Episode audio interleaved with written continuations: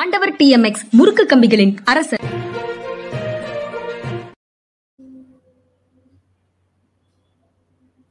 ஆண்டவர் டிஎம்எக்ஸ் முறுக்கு கம்பிகளின் அரசர்.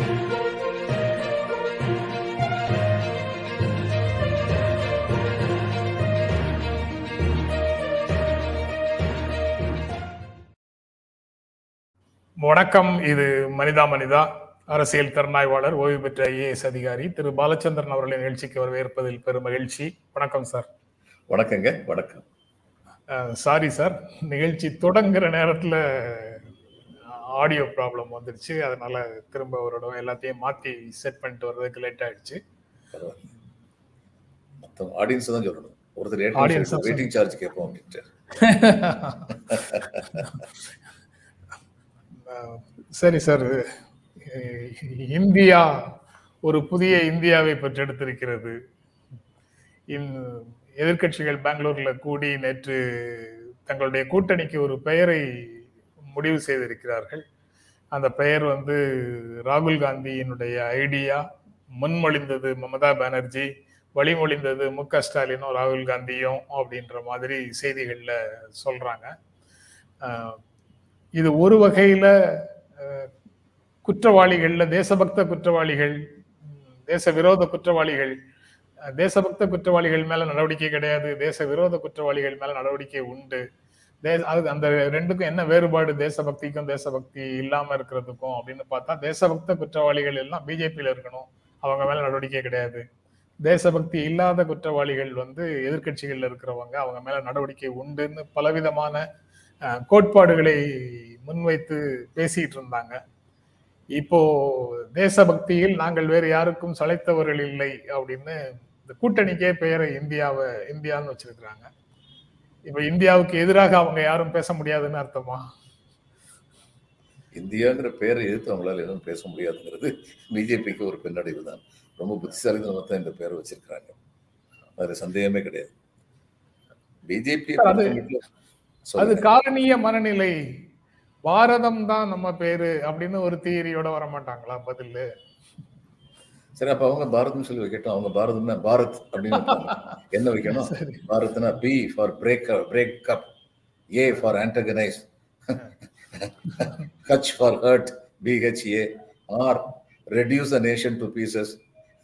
இந்த மாதிரி அவங்க வைக்கணும். அவங்க வைக்கணும் சார், வைக்க முடியாது. வச்சா இப்படி ஒரு இன்டர்பிரிட்டேஷன் இருக்குங்கிறது அவங்களுக்கு ஏற்கனவே தெரிஞ்சிடுச்சு போல இருக்கு, அதனால வைக்க முடியாது போல. ஆனால் அந்த இந்தியன் விஷயத்தில் ரொம்ப முக்கியமானது என்னன்னா, அந்த இன்டெகிரேட்டட் டெவலப்மெண்ட்டை பற்றி முக்கியமாக பேசியிருக்காங்க. இது ரொம்ப ரொம்ப முக்கியமானதான் நான் பார்க்குறேன். ஏன்னா இது வரைக்கும் எந்த கட்சியும் இப்படி அழுத்தம் திருத்தமாக சொல்றதில்லை. இன்னைக்கு கூட்டணி கட்சிகள் அத்தனையும் சேர்ந்து, எதிர்கட்சிகள் அத்தனையும் சேர்ந்து தாங்கள் அமைக்க போகும் கூட்டணியில இது வந்து ஒரு கொள்கையா இருக்குன்னு சொல்லி சொல்லியிருக்காங்க.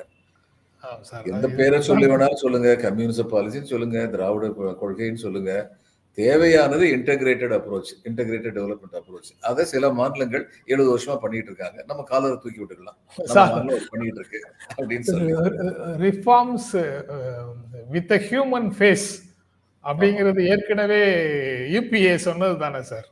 ஆமா, அது அது கரெக்டா சொன்னாங்க. Reforms with a human face, not with a human content. அது ஏற்கனவே சொன்னாங்க. அவங்களால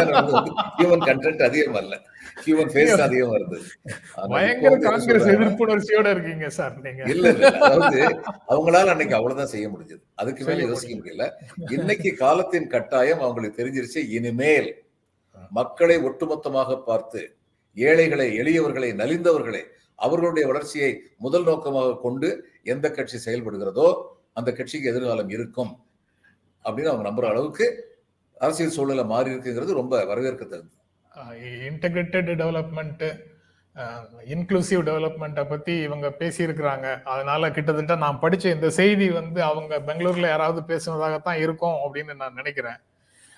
மகாத்மா காந்தி, அம்பேத்கர், ராம் மனோகர் லோஹியா இவர்கள் காட்டிய வழியில் சமூக நீதி பாதையில் நாம் நடைபோடுகிறோம் அப்படின்னு ஒருவர் பேசியதாக செய்தி பார்த்தேன் சார். பெங்களூர்ல எதிர்கட்சிகள் கூட்டணியில யாராவது ஒருவர் பேசியிருப்பார் அப்படின்னு தான் தோணுது, யார் என்று தெரியல. ஆனா சில மீடியாக்கள்ல தப்பா போட்டிருக்கிறாங்க. அது டெல்லியில பிரதமர் பேசியதாக போட்டிருக்கிறாங்க. எனக்கு அது பிரதமர் பேசுறது, அவரு இந்த பிரதமருக்கும் நம்ம தமிழ்நாட்டு கவர்னருக்கும் கொஞ்சம் ஆகலைங்க. தமிழ்நாட்டு கவர்னர் கொஞ்ச நாளைக்கு முன்னாடி சொன்னாரு, இந்த வெளிநாட்டில் போய் முதலீடு கேட்டு வர்றதுனால இந்தியா முன்னேறாதுன்னு சொன்னாரு. ஆமாம், அதுவே மோடி அட்டாக் பண்ணாரு. இப்போ பிரதம மந்திரி இவர் அட்டாக் பண்றாரு. ரிஷிகளினால் தான் பாரதம் உருவானது வளர்ந்ததுன்னு இவர் சொல்லிட்டு இருக்காரு தமிழ்நாட்டு கவர்னர். அவர் என்னடானா ராம் மனோகர் லோஹியா, அம்பேத்கர் இவங்களால தான் வளருது அப்படின்னு சொல்லி அவர் சொல்றாரு. இவங்க ரெண்டு பேருக்கு இடையில பஞ்சாயத்து வைக்க வேண்டிய நிலைமை வந்துடும் நினைக்கிறேன். இவங்க இன்க்ளூசிவ் டெவலப்மெண்ட் இங்க சொல்லும் போதே அடுத்த ஒரு மணி நேரத்துல அவர் வந்து மகாத்மா காந்தி, அம்பேத்கர், ராம் மனோகர் லோஹியா காட்டிய சமூக நீதி பாதை அப்படின்னு சொல்றாங்களே, அவங்களுடைய தேசபக்தி அஜெண்டாவை இவங்க எடுத்துட்டாங்கன்னு யாரும் குறை சொல்லிடக்கூடாது அப்படின்னு எதிர்கட்சிகளை காப்பாற்றும் விதமாக இவர்களுடைய சமூக நீதி அஜெண்டாவை அவங்க எடுத்துட்டாங்கன்னு சொல்றதுக்கு தான் இடம் இருக்கணும் அப்படின்ற மாதிரி ஒரு பிளானோட அவங்க அதை பண்ணிட்டாங்களா? அவ்வளவு தூரம் அவங்க கிட்ட முழக்கங்கள் இல்லாம போச்சா? திங்க் டேங்க் எல்லாம் எம்டி ஆயிடுச்சா என்ன சார்? பிஜேபியோடைய திங்க் டேங்க், பிஜேபியோடைய திங்க் டேங்க் எல்லாம் இவங்கெல்லாம் சமூக நீதியை பற்றி எப்படி பேசணும்? சமூகத்தை பற்றியும் சிந்திக்காதவர்கள், நீதியை பற்றியும் எண்ணாதவர்கள், இவங்க எப்படி சமூக நீதியை பற்றி பேசுறாங்க அப்படின்னே தெரியல.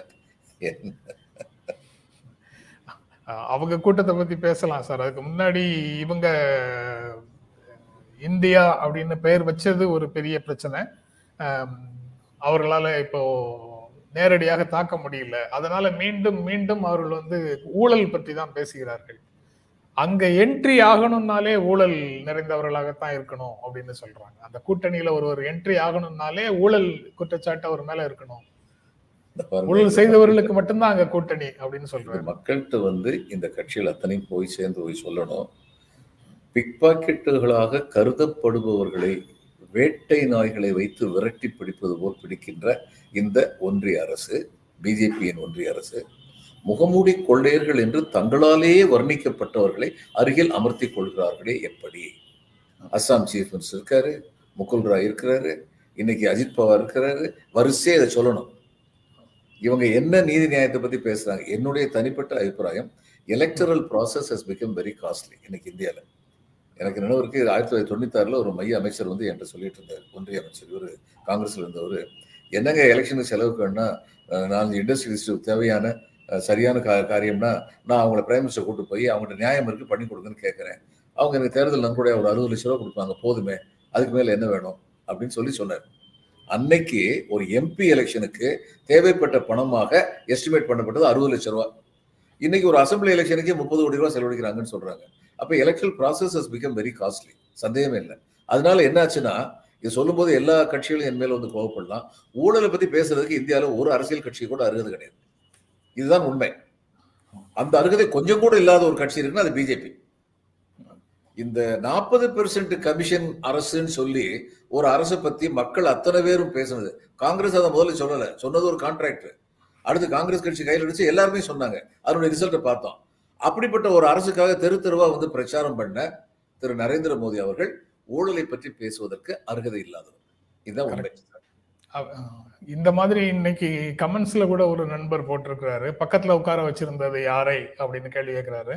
முதலமைச்சரும் சொல்றாரு, உங்க பக்கத்துல உட்கார்ந்து இருக்கிறவருக்கு வச்சுக்கிட்டு, பக்கத்துல இப்படி ஆட்கள் எல்லாம் வச்சுக்கிட்டு நீங்க ஊழலை பற்றி பேச முடியுமான்னு சொல்லுங்க. இவங்க எல்லாம் பேச வேண்டாம், நம்முடைய நேயரும் முதலமைச்சர் சொல்ல வேண்டாம். அமித்ஷா கொஞ்ச நாளைக்கு முன்னாடி, போன எலெக்ஷனுக்கு முன்னாடி, இந்தியாவிலேயே ஊழல் மிகுந்த ஆட்சியை நடத்திக்கிட்டு இருக்கிறது அதிமுக தான் அப்படின்னு சர்டிபிகேட் கொடுத்துட்டு போனார்.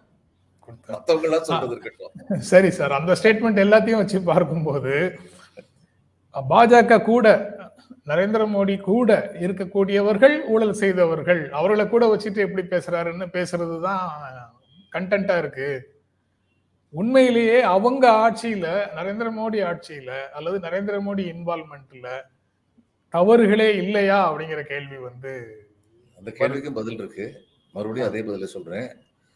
இந்த பிக் பாக்கெட்டுக்காரங்க எல்லாம் ஓடி ஓடி வரட்டுமே, அவங்க எதிர்கட்சியாக இருந்திருக்கும் போது அவங்க மேலே வந்து வேட்டை நாய்களை போல் இந்த சிபிஐ, இடி, இன்கம் டேக்ஸ் இவர்களை ஏவி விடுவேன், என்னுடைய சொந்த கட்சியில் ஊழல் செய்பவர்களை பற்றி பேசவே மாட்டேன் அப்படின்னு இருந்தாங்கன்னா, எந்த நிறுவனங்கள் வழக்கு எடுத்து வழக்கு தொடுக்கணுமோ, இப்போ இடியை பற்றி இப்போ போன தரம் ஒரு நெறியாளர் ஒருத்தர் என்கிட்ட பேசிகிட்டு இருக்கும்போது சொன்னாங்க, அவங்க சொன்னாங்க, காங்கிரஸ் ஆட்சி காலத்தில் இடி வந்து போட்ட வழக்குகளில் அறுபது விழுக்காடு வழக்குகள் எதிர்கட்சி சம்மந்தப்பட்டவர்களுமே, இந்த பிஜேபி வந்ததுக்கு அப்புறம் போட்ட வழக்குல தொண்ணூறு விழுக்காடு வழக்குகள் எதிர்கட்சி சம்மந்தப்பட்டவங்க மேல. நேற்று நம்ம எதிர்ப்பு பேசுறோம், நான் சொன்னேன். நான் அப்ப எழுதி தெரியுது அவங்களுடைய கட்சிக்காரங்கிட்ட வந்து ஊழலே இல்லையா? இப்போ இந்த இடி, இன்கம் டேக்ஸ், சிபிஐ எல்லாத்துக்குமேங்க நான் பெர்சனல்ல வேலை பார்த்துருக்கேன். எல்லா ஃபைல் இருக்கும், யார் யார் சம்மந்தப்பட்டிருக்காங்கன்னு சொல்லிட்டு ஃபைல் இருக்கும். அப்போ சந்தர்ப்ப சமயம் பார்த்து அந்த ஃபைலை தூசி தட்டணும்னு சொல்லி ஆரம்பிச்சாங்கன்னா இவங்க வந்து செரி பிக்கிங் பண்ணுறாங்கன்னு அர்த்தம். தங்களுக்கு தேவையான வழக்குகளை மட்டும் எடுக்கிறார்கள். இடி இடிக்கு வந்து எல்லாருடைய ஊழல் பற்றியும் தகவல்கள் வருது, சிபிஐக்கு வருது.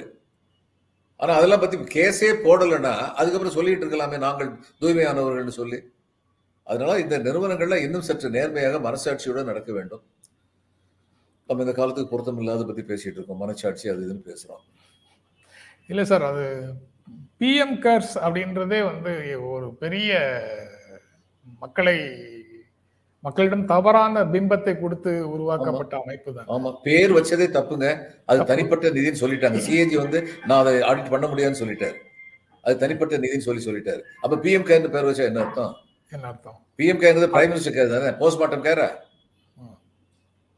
அதான் அது அந்த பெயரு பெயருக்கு பின்னால நடந்த கலெக்ஷன் அது எல்லாமே ஒரு தனியார்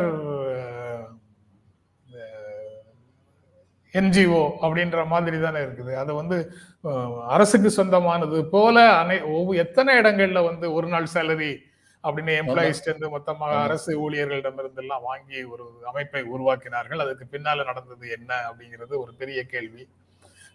இப்படியே அந்த சைட்ல வரிசையாக நிறைய விஷயங்கள் இருக்கு. ஆனா எல்லாமே வந்து ஏதாவது ஒரு ஆஸ்பெக்ட்ல நீதிமன்றம் போய் அந்த ஆஸ்பெக்ட்ல வந்து நீதிமன்றத்தால நிராகரிக்கப்பட்ட உடனே ஒட்டுமொத்த கிளீன் சீட்டு நீதிமன்றம் கொடுத்துருச்சுன்னு ஒரு ப்ரொபகண்டா மூலமாக எல்லாவற்றையும் மூடி மூடி விடுகிறார்கள் அப்படிங்கிறத தான் பார்க்க முடியுது அதுல.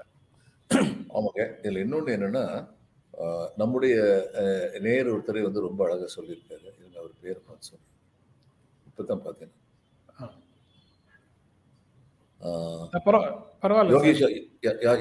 யாகேஸ்வரன் அவர் ரொம்ப அழகா அவர் என்ன சொல்றாரு, இவங்க மோடி செய்யறதை பத்தி ஊழல் பத்தி இவங்க பதில் சொல்லிட்டு இருக்காங்கன்னா அது இவங்க ஊழல் பத்தியோ ஊழல் இல்லாத பத்தியோ மக்களுக்கு என்ன கவலை, மக்களுடைய பிரச்சனை பத்தி தானே பேசணும் அப்படின்னு.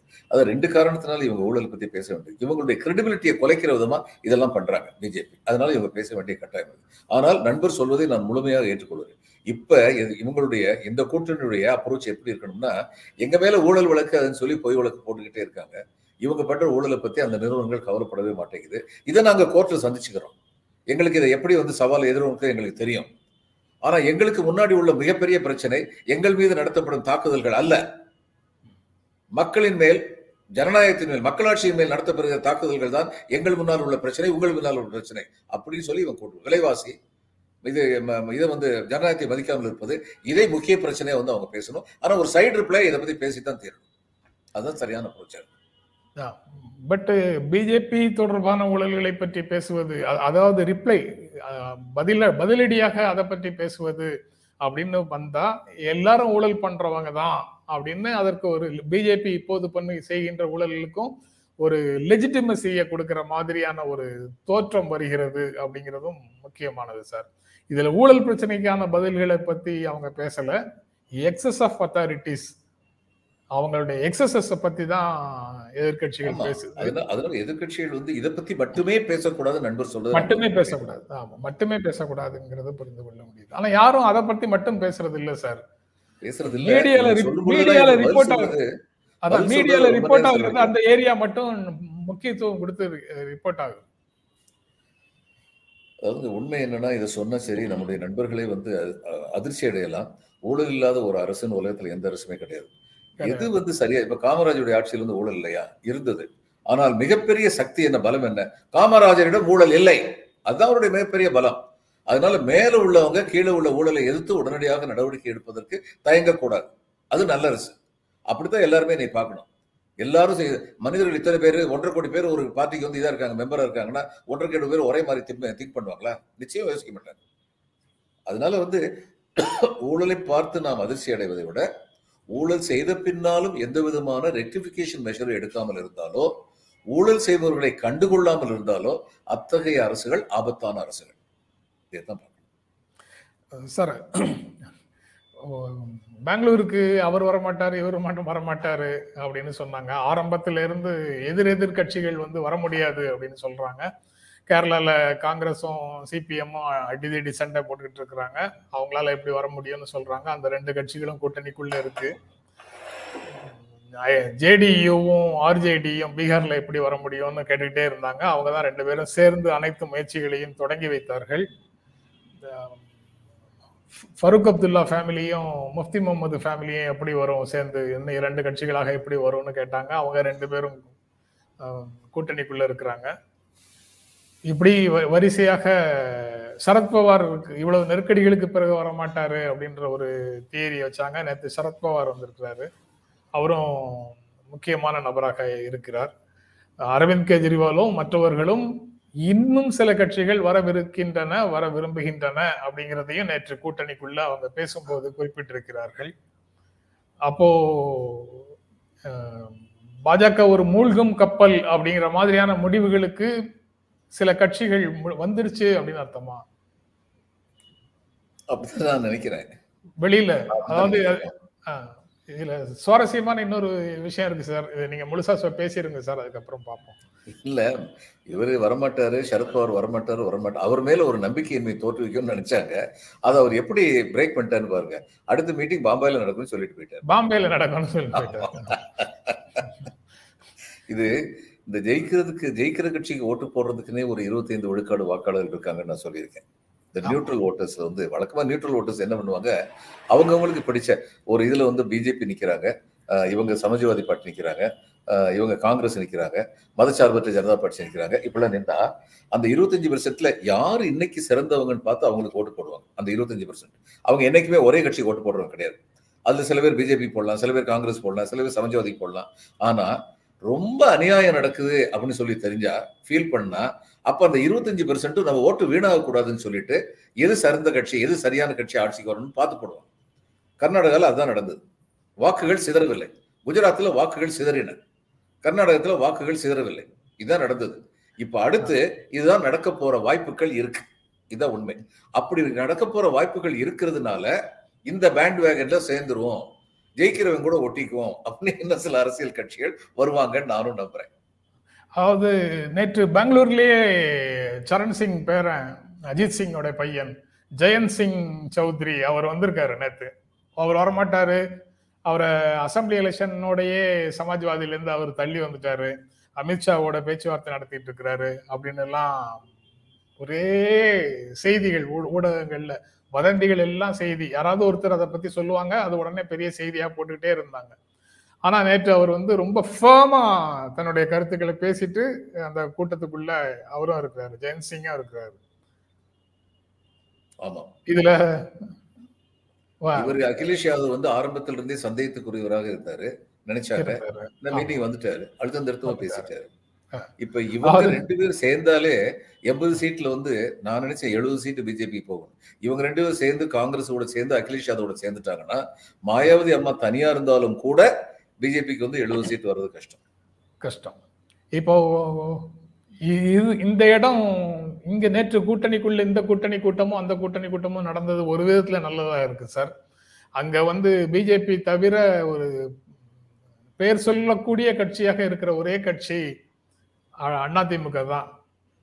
மீதி எல்லாம் பிரேக்கவே குரூப்புகளாக தான் பெரும்பாலான கட்சிகள் இருக்கு. வேற பெரிய கட்சிகள்னு ஒரு மாநிலத்துல மாநிலம் முழுக்க கிளைகள் கொண்ட கட்சிகளாக வேற எந்த கட்சியும் அங்க தெரியல. சிவசேனா பிரேக்கவே, அஜித் பவார் என்சிபி பிரேக்கவே தான் மேஜரான ஆட்களாக இருக்காங்க. அதுக்கப்புறம் பீகார்ல இருந்து சிராக் பாஸ்வான், அந்த இவர் மாஞ்சி அண்டு அந்த குஷ்வாகா, அவங்க மூணு பேர் ப்ராமினெண்ட்டாக இருக்கிறாங்க. மற்றபடி எல்லாருமே அந்த ஒரு ஒரு டிஸ்ட்ரிக்ட் ரெண்டு டிஸ்ட்ரிக்ட்ல இருக்கக்கூடியவர்கள் தான். இதில் ரெண்டுக்கும் வராதவங்களை பற்றி பேசுவது தான் முக்கியமானதுன்னு நினைக்கிறேன் சார். ஃபென்சிட்டஸ் ஆர் ஏதோ ஒரு பக்கத்தில் மறைமுகமாக ஆதரவு அப்படி. அதில் ஒவ்வொருவராக பார்த்தா முதல்ல பிஜேடியிலேருந்தே ஆரம்பிக்கலாம். ஒரிசா முதலமைச்சரும் பிஜு ஜனதா தளமும் என்ன பொசிஷனில் இருக்கிறதாக பார்க்குறீங்க சார்? ஒரிசா முதல்வர் வந்து எந்த கட்சி பக்கமும் இருக்க மாட்டார். மத்தியில் இருக்கிற ஆளுங்கட்சிக்கு தொடர்ந்து ஆதரவு கொடுத்துக்கிட்டே இருப்பார். அவருடைய பாலிசி என்னன்னா, எந்த கட்சி ஆட்சிக்கு வந்தாலும் மிகப்பெரிய வேறுபாடு இல்லை, என்னுடைய மாநிலத்தை பொறுத்த மட்டும் எனக்கு பிரச்சனைகள் வரக்கூடாது. ஆனால் அந்த மிகப்பெரிய வேறுபாடுகள் இல்லைங்கிறது வாஜ்பாயுடைய பிஜேபி வரைக்கும் தான் கரெக்டாக இருந்தது. பிஜேபிக்கும் வாஜ்பாய் பிஜேபிக்கும் காங்கிரஸுக்கு இடையில மிகப்பெரிய வேறுபாடு இல்லை. ரெண்டுமே ரைட் ஆஃப் சென்டர் அப்படின்னு தான் இருந்தது. நரசிம்மராவ் காலத்துக்கு அப்புறம் சிவ காந்தி காலத்திலேயே தொடங்கி வைக்கப்பட்டது. அதுக்கு நரசிம்மராவ் வந்து மிக விரைவாக வந்து ரைட்டிஸ்ட் பாலிசி வந்து ஃபாலோ பண்ணாரு. அதனால மிகப்பெரிய வேறுபாடுகள் இல்லை அப்படின்னு தான் கருதப்பட்டது. இன்னைக்கு ராகுல் Gandhi is left of centre, சந்தேகமே இல்லாமல். கார்கே வந்து லெஃப்ட் ஆஃப் சென்டர். இந்த கட்சி வந்து இன்னைக்கு லெஃப்ட் ஆஃப் சென்டரா இருக்கு, நம்பர் ஒன். நம்பர் டூ, இவங்க வந்து ரைட் ஆஃப் சென்டரா இருக்கிற வரைக்கும் ரைட்டாவது இருப்பாங்க. இன்னைக்கு அப்படி இல்லை, எக்ஸ்ட்ரீம்ஸ் இதுக்கு போயிட்டாங்க, ஃபேசிசம் இந்த மாதிரி போயிட்டாங்க நரேந்திர மோடியுடைய பிஜேபி. அதனால இன்னைக்கு ஒரிசா முதல்வர் வந்து இவங்க ரெண்டு பேர்ல என்ன வித்தியாசம்னு சொல்லி பார்க்க முடியாது. இது வரைக்கும் அவர் எடுத்த முடிவெல்லாம் என்னுடைய மாநிலத்துக்கு இடத்தில் வராமல் நான் பார்த்துக்கிறேன் அளவு முடிவு எடுத்திருக்கிறார். இத்தனைக்கு பிஜேபி காரங்க வந்து மிஸ்டர் பாண்டியன் இவருடைய பிரின்சிபல் செக்ரட்டரி இருக்கார் சிஎம்க்கு, அவருடைய வீட்டு போய் அட்டாக் பண்ணாங்க. அந்த அளவுக்கு கீழ்த்தரமா நடந்தாங்க. ஆனா இவர் வந்து இதை மெச்சூரிட்டியோட பிஹேவ் பண்ணிட்டு இருந்தாரு. இந்த தரம் ஜெயிச்சு வந்தாங்கன்னா, எதிர்ப்பு ஜெயிச்சு வந்தாங்கன்னா அவர் உடனடியாக அவங்களுக்கு ஆதரவு கொடுத்துருவார். அது வரைக்கும் அவர் வந்து மௌனம் காப்பான்னு தான் நான் நினைக்கிறேன். பட் பாலகிருஷ்ணன் சார் அல்லது பாண்டியன் போன்ற இந்த பகுதியை சேர்ந்தவர்களால இந்த பொலிட்டிக்கல் டிசிஷன்ஸ் எதையும் இன்ஃப்ளூயன்ஸ் பண்ண முடியாது அப்படித்தானே சார்? அப்படிலாம் நியாயம் இல்லை சார், செய்யவே கூடாது. நீங்க செய்யவே கூடாது சார். அது நீங்க வந்து ஐஏஎஸ் பணியில இருக்கிற வரைக்கும் செய்யக்கூடாது, ரைட்டு? நீங்க அதுக்கப்புறம் ஆலோசகர் ஆலோசகராக இருக்கும்போது இப்ப நான் செய்யலாம், நான் செய்ய வேண்டிய தேவையே இல்லை. மம்தா பானர்ஜி வந்து முன்மொழிந்து விட்டார்கள், இந்தியாவை செய்ய வேண்டிய தேவையே இல்லை. நான் வெஸ்ட் பெங்காலை சேர்ந்தவன். ஆனா பாலகிருஷ்ணன் என்ன வந்து அரசு பணியில இருக்கிறார், அட்வைசர். அப்படியா, ரிட்டையர் ஆகலையா சார்? ரிட்டையருக்கு அப்புறம். ரைட் ரைட் ரைட் அப்போ அப்போ சரி, அப்போ பாலகிருஷ்ணனோ பாண்டியனோ எதுவும் செய்ய முடியாது. கரெக்ட் கரெக்ட் அப்புறம் சார், பெங்களூர் மாண்டியா ராஜா, மதச்சார்பற்ற ஜனதா தளம், அவங்களும் ரெண்டு பக்கமும் போகலை. அவரும் என்ன எந்த திசையை நோக்கி நகர்வாங்க? ஃபோர்ஸ் இல்லைங்க, முந்தி இருந்த ஃபோர்ஸ் கிடையாது. இப்ப தேவகவுட அதுதான் உண்மை. அதுக்கப்புறம் வென்று விட்டார்கள் காங்கிரஸ்காரர்கள் சட்டமன்ற தேர்தலை. வென்ற பின்னால் நிதானமாக சிறப்பாக ஆட்சி நடத்தி கொண்டிருக்கிறார்கள் அப்படிங்கிறது உண்மை. கர்நாடகாவில் உள்ள எல்லாருமே வந்து கட்சி சார்பற்ற உள்ளவர்கள் எல்லாருமே வந்து அதை தான் பார்ப்பாங்க. இவங்க கிட்ட தவறுகள் நடக்குது. நிச்சயமா பார்லிமெண்ட் எலெக்ஷன் வரைக்கும் தவறுகள் வந்து நடக்காது. அதுக்கப்புறம் வந்து அவங்க எப்படி நடந்துக்கிறாங்கிறத பொறுத்து தான் அதுக்கு மேல உள்ள ஆதரவு உண்டா இல்லைன்னு தெரியும். அதனால இந்த நேரத்தில் வந்து இவங்க தனியா போட்டி போட்டாலுமே, ஜனதாதள் தனியா போட்டி போட்டாலுமே, என் என்னுடைய அபிப்பிராயம் வந்து ஒரு மூணு நாலு தொகுதிகளில் வந்து அது வந்து எதிரொலிக்கும், அவ்வளவுதான். பார்லிமெண்ட் தொகுதி, மக்களவை தொகுதியில நாலு தொகுதிகளில் தான் எதிரொலி, மூணு நாலு தொகுதியில். சரி சார், அதுக்கு மேலே எதிரொலிக்காது. மைசூரை சுற்றி இருக்கிற பகுதிகள் அவ்வளவுதானா சார்? அதுலயே இந்த தடவை அவர் ஜெயிச்சு வரல, தேவகோட முழுக்க முழுக்க ஜெயிச்சு வரல அந்த பகுதியில. அதுக்கப்புறம் தெலுங்கானா சார், பாரதிய ராஷ்டிரிய சமிதி, பாரத் ராஷ்டிரிய சமிதி, அதுவும் ரெண்டு பக்கத்துக்கும் போகல. ஏன்னா அங்க அண்ணா திமுக தவிர வேற அங்க அண்ணா திமுக தவிர என்டிஏல கட்சியே இல்லைன்னு சொன்னேன் சார் முதல்ல. பிரேக்அவே குரூப் மட்டும்தான் இருக்குன்னு. ஒருவேளை அந்த பக்கத்துல பார்வை உள்ள கட்சிகள் எல்லாம் அங்க போகாம தனியாகவே நிக்குதாங்கிற கேள்வியும் வருது. நேரடியாக போக முடியாமல் போனால் இருக்கிற செல்வாக்கம் இழந்து விடுவோம்ங்கிறதுனால போகாம வெளியிலேயே இருக்கிறாங்களா அப்படிங்கிற கேள்வி வருது. இல்ல இங்க கொஞ்சம் செல்வாக்கு ஏற ஏற இந்த பக்கத்துல வந்து சாஞ்சிருவாங்களா? செல்வாக்கு ஏறனா சாஞ்சிருவாங்க.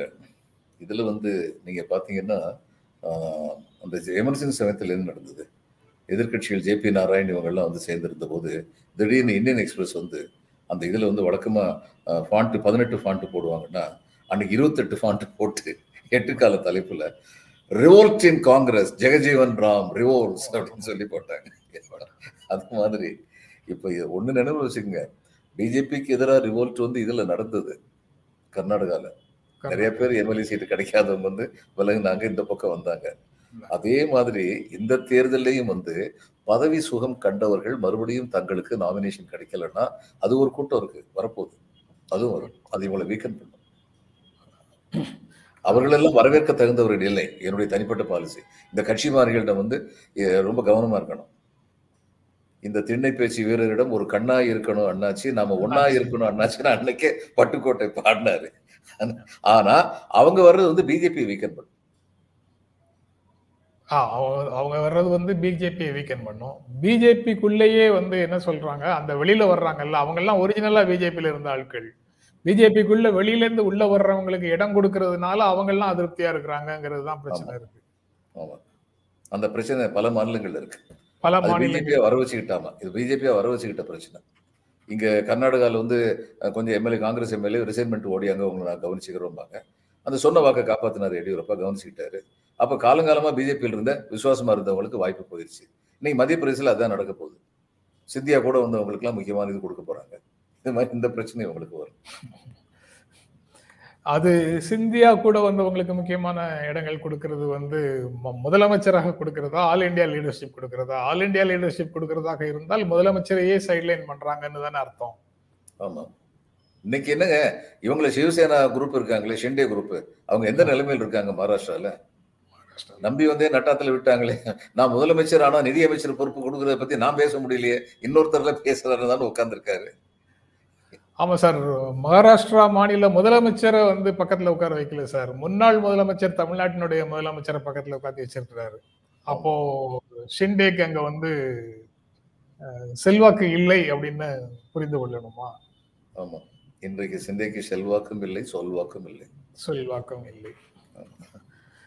அதுக்கப்புறம் சார் பிஎஸ்பி, யூபியில பிஎஸ்பி அவங்களுடைய ஏதோ பேச்சுவார்த்தை ஏதாவது இவங்க நடத்துறதுக்கான ஸ்கோப் இருக்கா என்னங்கிறது தெரியல. ஆனா அதுவும் வந்து அப்படியே மதில் மேல் போனையாகவே இருக்கு, தனியாகத்தான் இருக்க போறாங்க. அது ஓவைசி பிஎஸ்பி இந்த ரெண்டுமே தனியாகத்தான், இது வரைக்கும் ரெண்டு பக்கமும் போகல.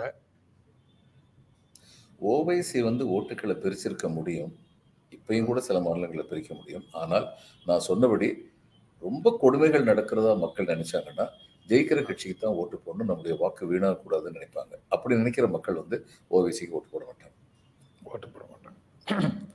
அதுக்கப்புறம் ஐஎன்எல்டி சார், ஹரியானா. அது இப்போ இவங்க ஹரியானால வந்துங்க, ஐஎன்எல்டி ஹரியானால வந்து சொன்னாங்க, இன்னைக்கு தேர்தல் வந்தா யோகேந்திர யாதவ் யாரோ சொன்னாங்க, இன்னைக்கு தேர்தல் வந்து அங்கே காங்கிரஸ் தான் ஜெயிக்கும்னு சொன்னாங்க. ஜெயிக்கும், ஆமா. ஆனால் ஐஎன்எல்டி சேர்ந்ததுன்னா இவங்களுக்கு கொஞ்சம் பலம் கூடுங்கிறது நிஜம்தான். அந்த அந்த ஏதோ சம் ஹூடா அவருக்கும் இன்னும் கட்சி உள்ள உள்ளுக்குள்ள வந்து பிரச்சனை இருக்கு, காங்கிரஸுக்குள்ள வந்து ப்ராப்ளம் இருக்கு. அது வழக்கம் போல எல்லா இடங்கள்லயும் இருக்கிற மாதிரி ரெண்டு ஃபேக்ஷன் வந்து வலிமையான ரெண்டு ஃபேக்ஷன் இருந்துகிட்டே இருக்குது. அதையெல்லாம் மேனேஜ் பண்றது தான் பெரிய பிரச்சனை அப்படின்னு கர்நாடகாவில் மேனேஜ் பண்ணாங்க. ஆமா, இப்போ ஓரளவுக்கு அத ராஜஸ்தான், மத்திய பிரதேஷ், சத்தீஸ்கர் எல்லா இடத்துலயும் மேனேஜ் பண்ணிட்டாங்க போல தெரியுது சார். சத்தீஸ்கர், சத்தீஸ்கர்ல அவரை டிப்டி சிஎம் ஆக்கிட்டாங்கல்ல. சத்தீஸ்கர் ஆயிருச்சு, ராஜஸ்தான்ல முழுக்க முழுக்க ஆயிருச்சு. நான் நம்ப மாட்டேன், கலாட் பேசல, பைலட் தான் இப்ப பேசிக்கிட்டே இருக்காரு. ஆமா, ஏதோ பேசிட்டாங்க பைலட் கிட்ட, பைலட் இப்ப பேசிக்கிட்டே இருக்கிறாரு. ஒற்றுமையை பற்றி பேசுகிறார், வெற்றியை பற்றி பேசுகிறார், அடுத்த ஆட்சியை பற்றி பேசுகிறார். ஆனா கெலட்ல இருந்து சவுண்டே காணும். என்ன பண்ணுவாங்கன்னா அங்க ரெண்டு பேர்ல ஒருத்தர மத்திய அமைச்சர் ஆக்கி விட்டுட்டு அது யார் ஒத்துக்கிறாங்கன்னு சொல்றது. என் my my opinion, Sachin Pilot தான் அதுக்கு இவர் ஒத்துக்கணும், நம்ம பைலட் தான் அதுக்கு ஒத்துக்கணும். ஒத்துக்கிட்டாருன்னா, ஏன்னா அவருக்கு வயசு இருக்கு, அவருக்கு வயசு இருக்கு, கொஞ்ச நாள் மத்திய அமைச்சர் வந்து அதுக்கப்புறம் மாநிலத்தில் வந்து வரலாம். நந்தகுமார் ரொம்ப உற்சாகமா இருக்கார், நந்தகுமார் ரொம்ப உற்சாகமா இருக்கார். இந்தியா வெற்றி பெற்றதற்கு ஒரே சாட்சி இன்று கலந்து கொண்டவர்களின் எண்ணிக்கை ஆயிரத்தி நெருங்குகிறது. ஆமா சார், ஆமா சார், ஆயிரத்தி முப்பத்தி ஒண்ணு சார். இந்த ரெண்டு செய்திகள் முக்கியமானது. ரெண்டு கூட்டணியை தாண்டி பெரிய தனித்தனியாக வேற பெரிய செய்திகள் இல்லை. ஆனா வேற சில சின்ன சின்ன விஷயங்கள் இருக்கு சார். ராகுலோட எழுநூத்தி முப்பத்தோரு பக்க மேல்முறையீடு ஜூலை இருபத்தி ஒன்னாம் தேதி விசாரணை அப்படின்னு சுப்ரீம் கோர்ட் சொல்லி இருக்குது. ராகுலோட ராகுல் காந்தியினுடைய பதவி நீக்கம், சாரி தகுதி நீக்கம் அல்லது இரண்டாண்டு சிறை தண்டனை அந்த வழக்கு வந்து ஜூலை இருபத்தி ஒண்ணுல உச்ச நீதிமன்றம் விசாரிக்குது. பொன்முடியினுடைய நாற்பத்தாறு கோடி வைப்பு தொகை பிக்சட் டெபாசிட் வந்து முடக்கி வைத்திருக்குது அமலாக்கத்துறை. இந்த இரண்டு செய்திகள் இருக்கு. சத்தீஸ்கர்ல இது ஒரு முக்கியமான செய்தி சார். சத்தீஸ்கர்ல ரூபாய் ரெண்டாயிரம் கோடி லிக்கர் ஸ்கேம் அப்படிங்கிற பெயர்ல ஒரு சாராய ஊழல் தொடர்பாக இடி நடவடிக்கைகள் எடுத்துக்கொண்டிருந்தது. அந்த அனைத்து நடவடிக்கைகளையும் இடி நிறுத்தி வைக்க வேண்டும்னு உச்சநீதிமன்றம் தடை பண்ணியிருக்காங்க. அது எதற்காக தெரியல. இப்போதைக்கு அந்த to stay all your activities regarding this case அப்படின்னு ஆர்டர் கொடுத்துருக்குறாங்க. அது ஒரு இடி அதிகாரம் குறித்த ஒரு மனு. ஆமாம், அதாவது என்ன காரணம்னு தெரியல. ஆனால் on the face of it பார்க்கும்போது இடி கொஞ்சம் எக்ஸசிவாக நடந்திருக்காங்கன்னு அவங்க ஃபீல் பண்ணதான் நிப்பாட்டி வச்சுக்கலாம் தான் நம்ம நினைக்கணும். ஆனால் முழுவதும் வந்ததுக்கு அப்புறம் தான் நம்ம பேசணும். ஆமாம், சரி சார்.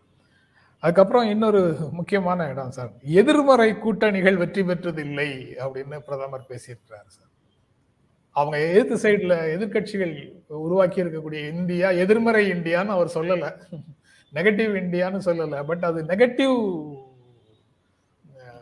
நோக்கங்களுக்காக நிறைவேற்ற ஒன்று சேரும் அணி வெற்றி பெற்றதில்லைன்னு சொல்றாரு. நெகட்டிவ் பாசிட்டிவ் ரெண்டும் ஒன்றோடு ஒன்று பின்னி பிணைந்தது தானே. இது ஜனநாயகம் காக்க, அரசமைப்பு சட்டத்தை காக்க, இந்திய மக்களின் நலன் காக்க அப்படிங்கிறது எல்லாமே பாசிட்டிவ் தானே. எப்படி காக்க முடியும்னு சொல்லும் போதுதான் ஒரே ஒரு நெகட்டிவ் டிமாண்ட் வருது, யார் ஆட்சியில் இருக்கக்கூடாது என்பதை தீர்மானியுங்கள் அப்படின்னு. அந்த நெகட்டிவ் ஆஸ்பெக்டுங்கிறது ஒரு இடத்துல மட்டும் முன்வைக்கிறாங்க, அவ்வளவுதான். ஆனா அந்த இடத்த பிடிச்சுக்கிட்டு பாசிட்டிவ் டிமாண்ட் அவ்வளோத்தையும் விட்டுட்டு அந்த இடத்த பிடிச்சிட்டு நெகட்டிவான என்ன ஒழிக்கிறதுக்காக அவங்க எல்லாம் சேர்ந்துருக்காங்க, அதனால அவங்க வெற்றி பெற முடியாது அப்படின்னு சொல்றாரு. இன்னும் நிறைய போய் சொல்லுவாங்க, இப்பதானே ஆரம்பிச்சிருக்காங்க, இன்னும் நிறைய போய் சொல்லுவாங்க. அதுக்குன்னே ஐடி விங்கில் வந்து ஒரு சில உளவு நிறுவனங்கள்ல வந்து ஹெச்ஜிஓ அப்படின்னு ஒன்று உண்டு. சில உளவு நிறுவனங்கள்ல ஹெச்ஜிஓன்னு என்னன்னா ஹை கிரேட் ஆபரேஷன்ஸ் அப்படின்னு உண்டு. அந்த ஹை கிரேட் ஆபரேஷன் பண்றதே என்ன பண்ணும்னா ஒரு நல்ல மனுஷரை வந்து ஒரு நாசகாரன்னு சொல்லி செத்திருக்கிறது. இதுக்கெல்லாம் திட்டம் போட்டு வேலை பார்ப்பாங்க சில உளவு நிறுவனங்கள். இப்போ இது ஃபாதர் செயின் இருந்தாரு, அவருடைய இதுல வந்து இமெயில் என்று கண்டறியப்பட்டது புகுத்தப்பட்டது, அவருக்கு வந்தது இல்லை அப்படின்னு சொல்லி அதை பற்றி அறியும் திறன் உள்ள ஒரு நிறுவனம் வந்து அமெரிக்க நிறுவனம் சொல்லிடுச்சு. கோர்ட்ல இன்னும் அந்த கேஸ் நிக்குது. அப்போ போய் கேஸ் எவ்வளவு அழகா போடுவாங்க பாருங்க. அது மாதிரி வந்து அவங்களுடைய ஐடி விங் இன்னும் நிறைய போய் சொல்லுவாங்க. திடீர்னு ஒரு நாள் பார்த்தேன், கடோத்கஜனுடைய எலும்புக்கூடு கண்டுபிடிக்கப்பட்டது அப்படின்னு ஒன்று நியூஸ் வந்துருந்தது. இதையும் நம்பருக்கு ஆள் இருப்பாங்கன்னு சொல்லி நினைக்கிறாங்க. இது மாதிரி தான் புதுசு புதுசாக நிறைய சொல்லுவாங்க. அடுத்து நிச்சயமா யாருடைய கருணையாவது கண்ணபுரான் வந்திருப்பாரு. அன்று கீதை சொன்னேன், இன்று நான் சொல்லுகிறேன், தயவு செய்து மோதிக்கு ஓட்டு போடுங்கள் கண்ணபுரான் சொன்னாலும் சொல்லுவார். Breaking harmony, antagonising religion, aggravating tension அப்படின்னு ஒன்று சொல்றாரு சார். பாரத்துக்கு அவங்களுடைய பாரத்துக்கு அவங்களுடைய பாரத்துக்கு சரி சார், எடுத்து செய்திகள் பேசிட்டோம் சார். நிறைவாக நீங்க எதாவது சொல்லணும்னா சொல்லிட்டு நிறைவு செய்யலாம். ஸ்டாலின் அவர்களுடைய இன்டர்வியூ எனக்கு ரொம்ப முக்கியம். அதுல அவர் சொல்லியிருக்காரு, இன்னும் சவால்கள் எங்களுக்கு, சில துயரங்கள் உருவாக்கப்படும், அவற்றை எதிர்கொள்ள தயாராக இருக்கிறோம் அப்படின்னு சொல்லியிருக்காரு. அது ரொம்ப முக்கியமான வார்த்தை.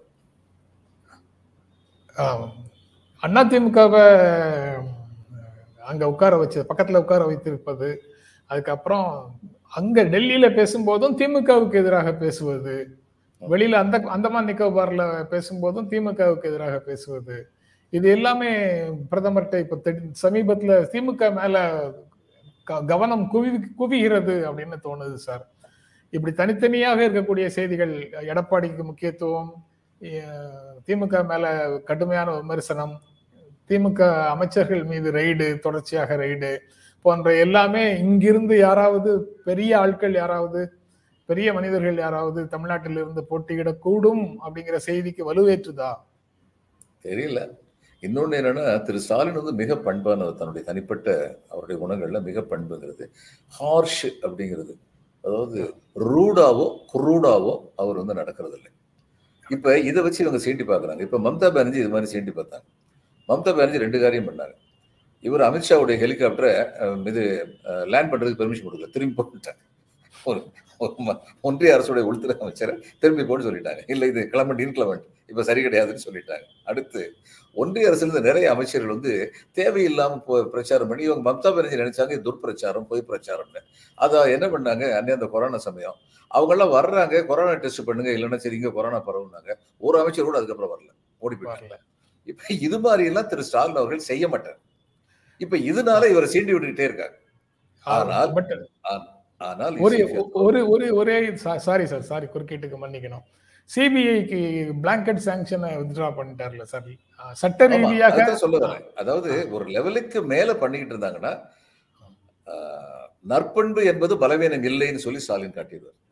அவ்வளவு நற்பண்பு என்பது பலவீனம் இல்லை, பலவீனம் என்பது நற்பண்பும் இல்லை,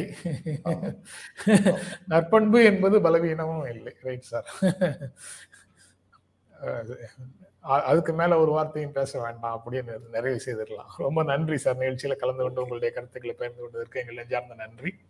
வணக்கம். வணக்கம் வணக்கம் சார். நண்பர்களே, உங்களுக்கும் எங்கள் அன்பும் நன்றியும். மீண்டும் சந்திப்போம். நன்றி, வணக்கம்.